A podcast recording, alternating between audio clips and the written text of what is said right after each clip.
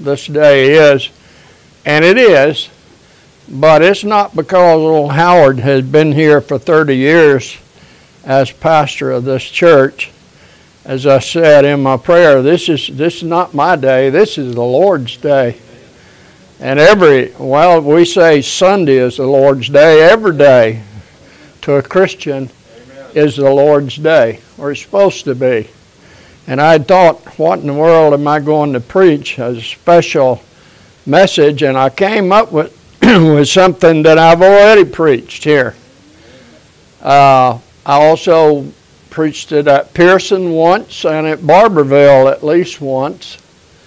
And uh, but I was thinking of old uh, Dr. E.V. Hill, uh, a black preacher who said that he had promised the Lord that he would never preach a sermon twice. And he said it came up Saturday and Saturday afternoon. He said I was running dry. He said I didn't have a thing and I was scared. And so I went to my uh, college, uh, Bible college professor, and he said, uh, told him the situation. And the professor said, Well, why don't you just preach one of your old sermons? He said, No. He said, I promised the Lord that I wouldn't do that. And he said, Well, he said, You know, I believe that God has got enough wisdom to not pay a whole lot of attention to some of the things that we say. and so he said, uh, when you preached it, he said half of the people were not there that heard it before. And he said, out of that half that did hear it, half of them don't remember it. And out of those who do remember it, half of them don't care. So he said, you're only dealing with about 10%. So go ahead and preach it. Well, we sung a lot of songs here that we've sung before, haven't we? We never wear them out. They never grow old. And uh, except some of the ones that we tried to sing as a special, we, we don't sing them all the time. But uh, anyway, we made it through it.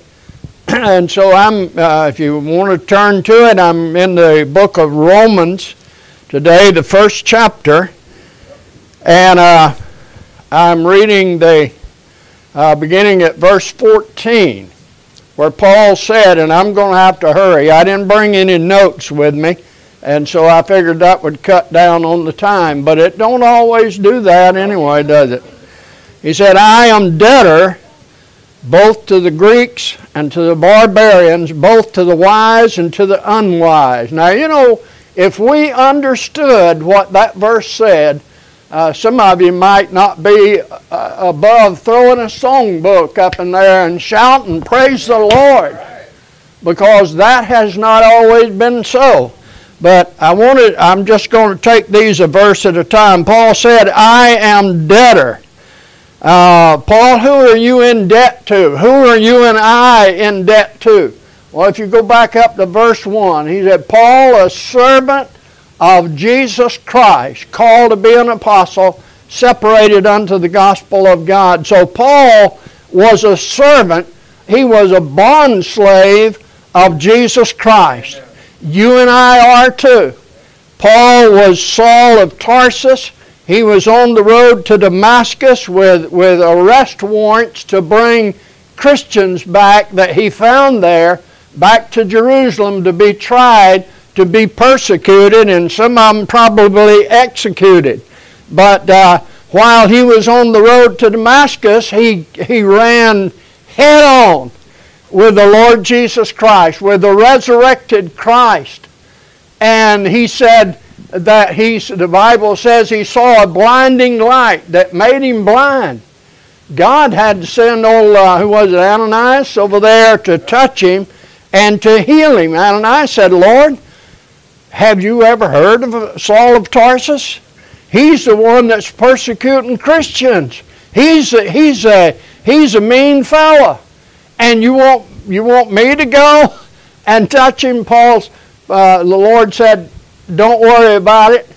He's a chosen vessel for me. Did you know you're a chosen vessel for the lord? Uh, in whatever area he has put you you are a chosen vessel. And just as that same Jesus uh, called Paul, he has called you. He's called me. He's put us here for a purpose. So Paul said, I am a servant of Jesus Christ. I'm a bond slave uh, to the Lord Jesus. In one place, uh, he said, What know you not? That you are not your own, that you've been bought with a price. Therefore, glorify God in your body and in your spirit, which is the Lord's. He was saying, He has the title deed to you. He is your boss. Sometimes we, we say, uh, it's my life, I'm going to live it the way I want to. You ever heard that before? Have you ever said that before? Yes, we have. Uh, not, where, not to where my parents could hear it, but I've said it a few times myself.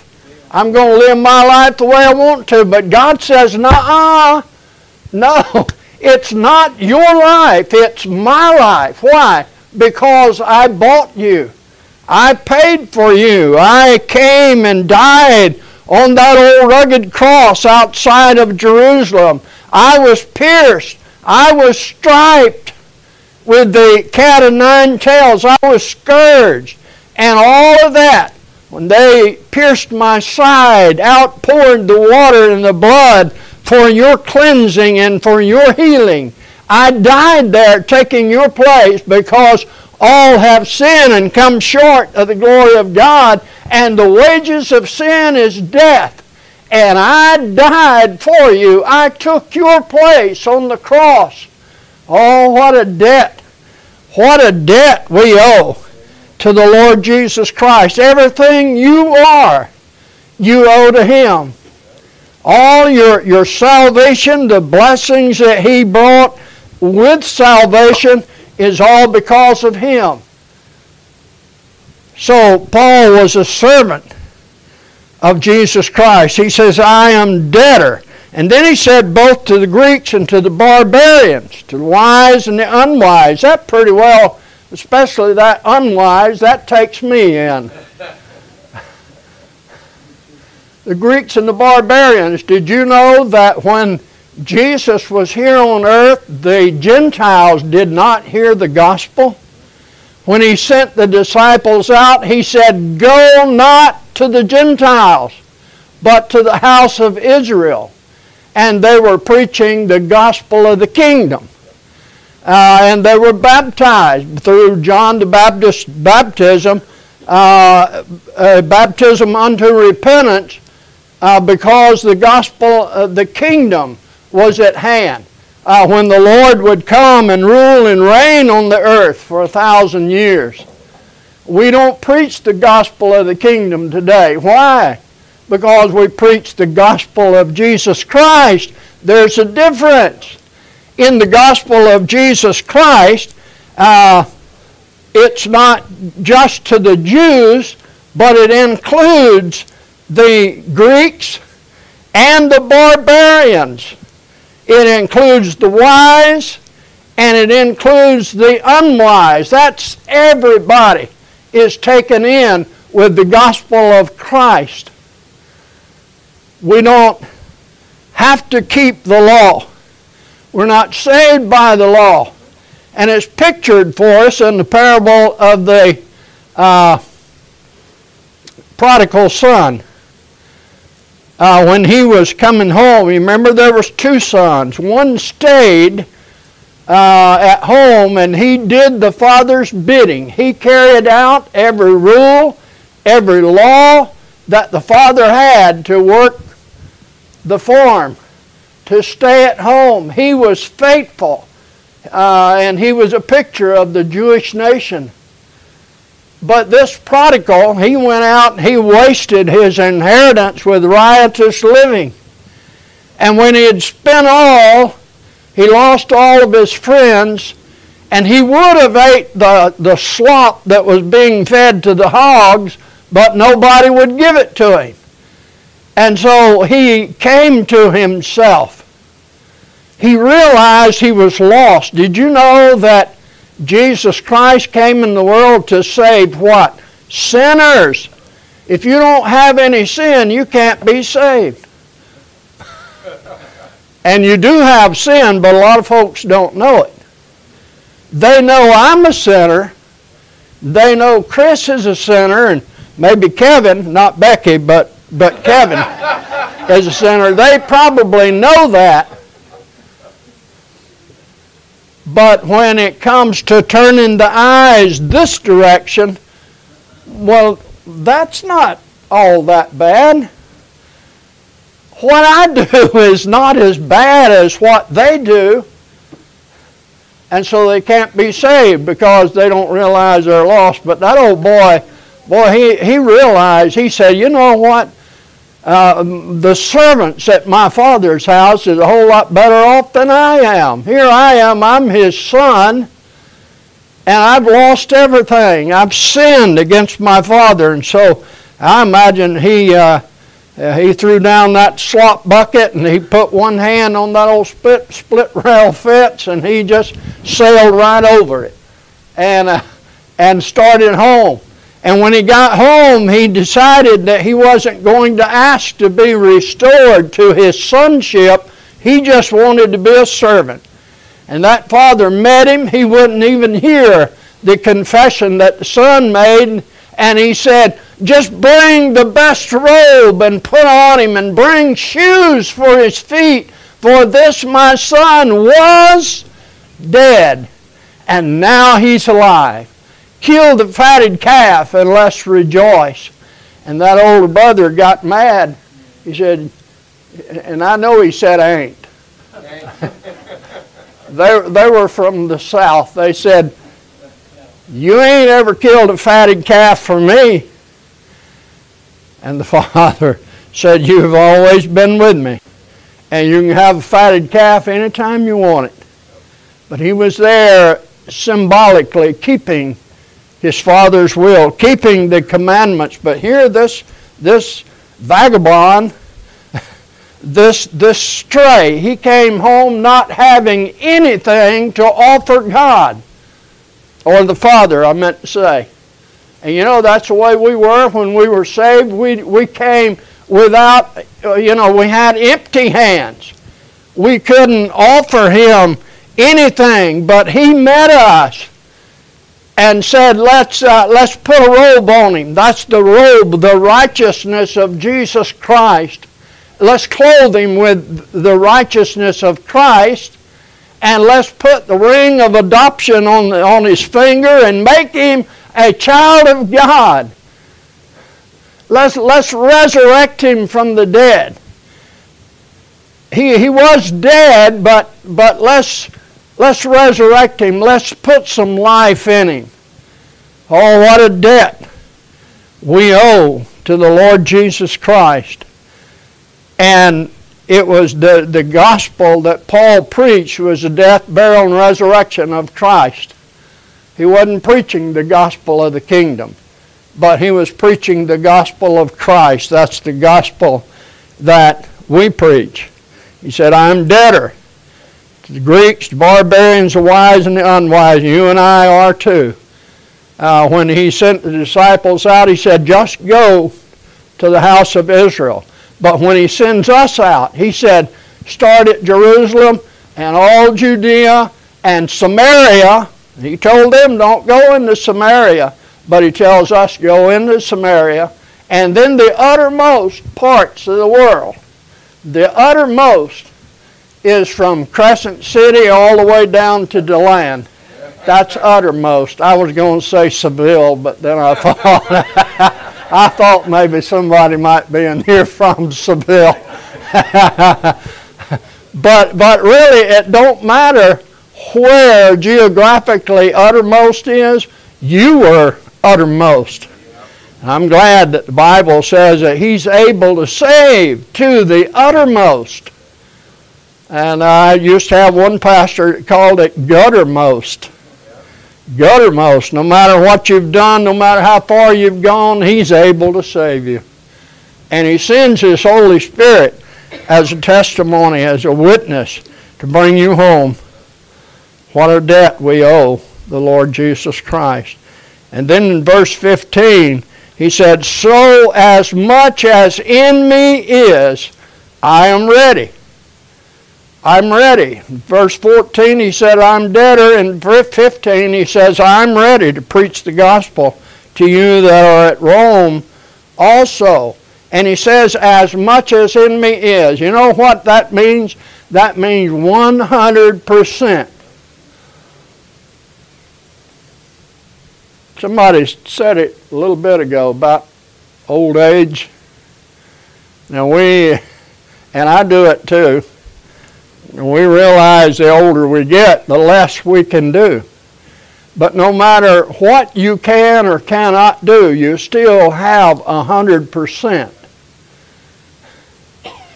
Your hundred percent may not be what it was when you were 18. And it's not. Your 100% may not be what it was when you were 40. But when you're 80, Brother Dave, you still have 100%. But it's just not as it's just not as great as 100% was 40, 40 years ago. and I'm right behind you, just real close. And I realize all the time I can't do what I used to could do. I thank God for Richie uh, that's able to take up some slack, and Travis back there, and Daniel. Uh, they they uh, I have them up here preaching sometimes, and they teach me, and uh, uh, you know they they may feel like they don't have it all, and that's a good thing, because if you think you got it, you're going to leave out somebody. That's the Holy Spirit. You're going to leave him out. You're going to be thinking, well, I don't need him. You know, I have arrived. yeah. and, and that's when you fall flat of your face. So he says, as much as in me is. What, what is it that you've got that maybe you're holding back? on God. You may be looking at someone else and saying, I, I can't do that. I can't do like he does. You know, there's a whole lot of people in the world that I can't do like they do. Uh, I don't have their gift or I don't have their talent. But as much as in me is, and I hope you'll say that today, as much as in me is, I'm ready. I am ready. If God asks you today to just sell out, whatever you have here, just sell out and go to the middle of Mexico and live in poverty and preach the gospel. Are you ready? Are you ready? Suppose he says, you don't have to sell out. You don't have to quit your business. But I want you to go to your neighbor over here and preach the gospel. Could you say, as much as in, as in me is, I am ready to preach the gospel to you that are at Rome also? Now, Paul, Paul wasn't talking about going there and preaching to the Christians, to the church to the believers that are there. He was talking about the pagans. I'm ready to preach to the pagans at Rome. Rome was a great persecutor of Christians. One of the churches in Revelations, I, I can't think of which one it was just offhand, but he said, Ye shall have tribulation ten days. Now, he wasn't talking to the Word of Faith Bible Church. He was talking to that church in that era of time. And those 10 days were 10 periods of time that the church would suffer persecution under 10 emperors, uh, all the way from Nero to, I think the fellow's name was Diocletian.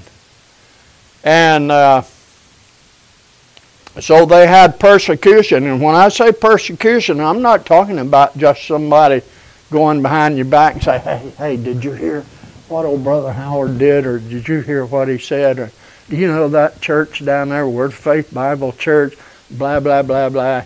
I'm not talking about, I'm talking about literal persecution. I'm talking about beatings. I'm talking about stripes. They would, they would put Christians on a stake and drive that stake up near the, near the water, near the ocean on low tide, and then leave them there. And when high tide come in, they would drown. John uh, was banished to the Isle of Patmos as a means of persecution, but before he went to Patmos, he was covered with oil uh, or put in a, a I, I think it was, I'm going to say a barrel. I don't know what it was, a big, remember those old cast iron kettles? It might have been something like that. And he was put in there and they tried to boil him alive. But you know what? It failed. They did not succeed and they sent him to the Isle of Patmos. Peter was crucified upside down. Uh, all of the, the disciples, the original apostles, were, were martyred for Jesus Christ. And Paul was martyred. He said to Timothy, I'm now ready to be offered. He was out of prison in Rome, and he said, I'm ready to be offered. I'm ready to die. I'm ready to live if that's God's will, and I'm ready to die. The time of my departure is at hand, and I just imagine that old guard coming in there one day and saying, Paul, it's time. Uh, he went to the guillotine. They chopped his head off. But he said, Paul, it's time. And Paul said, Okay, I'm ready. Uh, you're not afraid, Paul? No, I'm not afraid. I die daily. I die daily, and the life that I live is not my life, it's Christ living in me. And I imagine he, he just witnessed to that old guard that was taking him to the guillotine and said, You know, did I ever tell you what happened to me when I was on the road to Damascus? No, you never told me, Paul. What happened? Well, I saw the Lord Jesus Christ high and lifted up, and he was so glorious that he blinded my eyes, and he called me as a minister to the Gentiles. By the way, are you a Gentile? uh, anyway, I thank God for Paul because even though we didn't live in that era of time, uh, we are Gentiles. Most of us are, I suppose. And Paul was a debtor. He was he was the uh, the one chosen to go to the Gentiles, and man, what a job he did. As much as in me is, I'm ready to preach the gospel to you that are at Rome also. And then verse 16, he said, And I'm not ashamed. I'm not ashamed of the gospel of Christ. Are you? Are you ashamed to witness? You go to work every day. Some of you do. Do those at work know that you're a child of God? Do they know that you're saved? Have you ever told them of the gospel of Jesus Christ that He was He was uh, crucified, that He was buried, and that He arose again? for their salvation, and that salvation is by faith. Uh, Titus says, not by works of righteousness which we have done, but by His mercy He saved us. Somebody will say, oh, you got to repent. Of what? And they would say, well, every sin. Now, don't raise your hand, but how many of you sitting here can tell me honestly that you have repented of every single sin in your life? I can't. I don't even know what half of them were or when I did it. But there was one sin that's a condemning sin that'll send you to hell, and that is the sin of unbelief. John 3:18. That's the only sin that'll send you to hell is unbelief. And so when you're saved, you have repented. And when you repent, you place your faith in Jesus Christ. Now, I'm not saying that you should not repent of all known sin. Yes, you should. But not in order to be saved. Do it because you are saved. Do it because you are a child of God. The book of John is what we call the great, I'm talking about the Gospel of John, the great salvation uh, uh, book in the Bible. It, there's more verses in there that tells you how to be saved than any other book, and you will not find the word repent in the book of John. It's not there. Should we repent? Yes, because you're saved. Not in order to be saved. In order to be saved, you should believe. John said to the Philippian jailer, Believe on the Lord Jesus Christ, and thou shalt be saved. And I've already gone over time. But uh, he says, I'm not ashamed of the gospel, for it is the power of God. The gospel is the power of God unto salvation. Uh, it's not church membership. It's not baptism. It's not turning over a new leaf. It's not keeping the law. It's believing the gospel. The gospel is the power of God unto salvation to everyone that believes. To everyone that believes. To the Jew first, and also to the Greek. For therein is the righteousness of God revealed from faith to faith, as it is written, the just shall live by faith place your faith in Him. I like what the old songwriter said. Uh, uh, I can't think of his name at at the cross, and he said, "But drops of grief can e'er repay the debt of love I owe." And then he said, "Here, Lord, I give myself away. Tis all that I can do. That's all I have to give is just myself."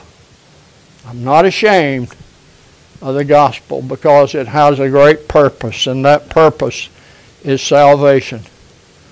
And it can save the lost. It saved me. And if it can save a wretch like me, it can save any wretch, a wretch like you. There's no limit to the power of the gospel. And I thank God, you know, for the number of years, you know, I've preached the gospel here for 30 years, been your pastor for 30 years, but there was several years before that. I think I was 30 years old when I answered the call to the ministry. So what would that make? 40, 49 years. Uh, and if the Lord tarries, I hope that somebody said, I hope you're here another 30 years. Well, boy, that would be something. I'd be 109 years old. but I don't, you know, the Lord knows how long I've got left, and I don't, and I'm glad He fixed it that way. But one thing, I hope he comes. I hope that old trumpet will sound long before 30 years is up and just calls us out of here. Says, come on up. And then the gospel of the kingdom will be preached again, but to the Jews. They'll go back to preaching that gospel. But anyhow, I got I got a hush. But if you're here today and you don't know the Lord Jesus Christ as your Savior, let me tell you, the Lord Jesus Christ paid your sin debt. But it's up to you whether you receive it or whether you reject it. I had a fellow,